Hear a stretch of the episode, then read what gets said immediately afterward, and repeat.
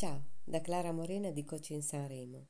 Benvenuto, benvenuta al Laboratorio della Felicitazione.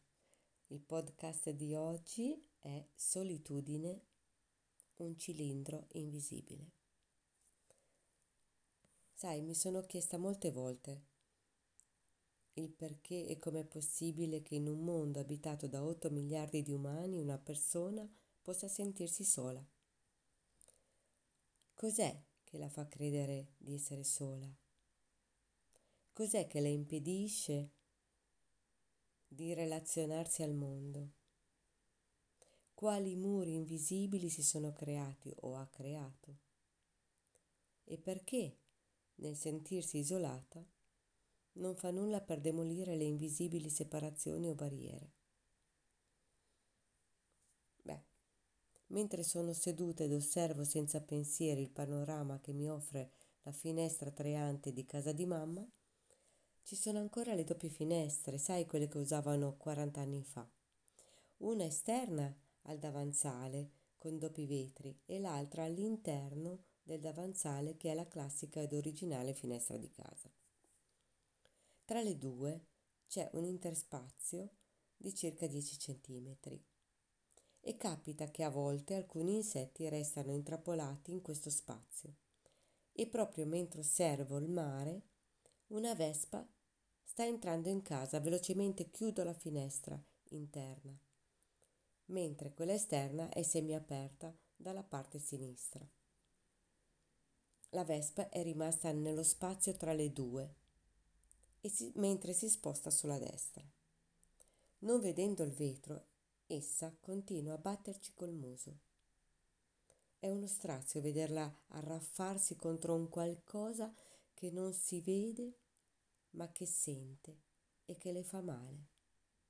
La poveretta non capisce che potrebbe spostarsi dall'altra parte dove c'è metà finestra aperta, ma no, continua ad arrampicarsi su quei vetri, a, a salire su e scendere giù, No, non vede e continua a salire e scendere sempre in quello spazio. Dalla pena apro la finestra interna e con l'aiuto di un cartoncino l'accompagno all'uscita e finalmente vola via. Questa scena porta la mia mente a riflettere sulla solitudine, su come ci si possa sentire soli in un mondo sovrappopolato quali muri di vetro tagliano fuori dal mondo alcune persone. Chi ha creato queste delimitazioni, questi cilindri invisibili e soprattutto molto resistenti? Come trovare un'apertura anche piccola se esiste? E se non c'è? Come poter aprire o rompere questo vetro sul mondo. Ne deduco che quando non si trova la via di uscita è meglio che la persona si fermi ed inizi a riflettere, a cercare una soluzione, pensare ad una strategia di salvezza, altrimenti farebbe come la Vespa, continua a picchiarci col muso. Forse è segno per lei, la persona, di arrendersi, di chiedere aiuto a qualcuno di fiducia o a qualcosa di più grande. È giunto il suo momento di lasciare la, la presa, di abbandonarsi a quella forza che impera all'interno di sé. È quel qualcosa di ignoto che ha salvato milioni di persone in casi disperati al limite delle forze vitali è il momento di credere, di fare fede in qualcosa di non conosciuto, ma che tutti nel loro io percepiscono e sanno chi o cos'è. La solitudine è la rottura di questo contatto, l'aver tagliato il filo, quel filo che resta ancora connesso nel respiro di ognuno.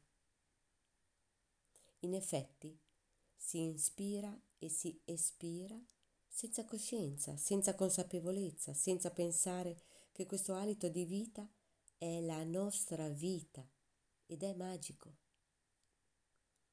Si può pensare o credere che siano il cuore e i polmoni a tenere in vita, a tenere in vita un corpo fisico, ma quando esso muore possono immetterci ossigeno, massaggiare o pompare il cuore, quell'alito non tornerà. C'è molto più di quello che si immagina o si crede in un semplice respiro. C'è l'unione di quel qualcosa con quel qualcosa di divino, di magico, di infinito, di comunione. Se la persona che sente o soffre di solitudine volgesse il suo sguardo e la mente su questa coscienza, mai più proverebbe questa sensazione, questo sentirsi isolato, isolata. Al contrario, la persona stessa acquisirebbe una forza interiore che la porterebbe ad aiutare chi, come lei, ha creato il cilindro invisibile.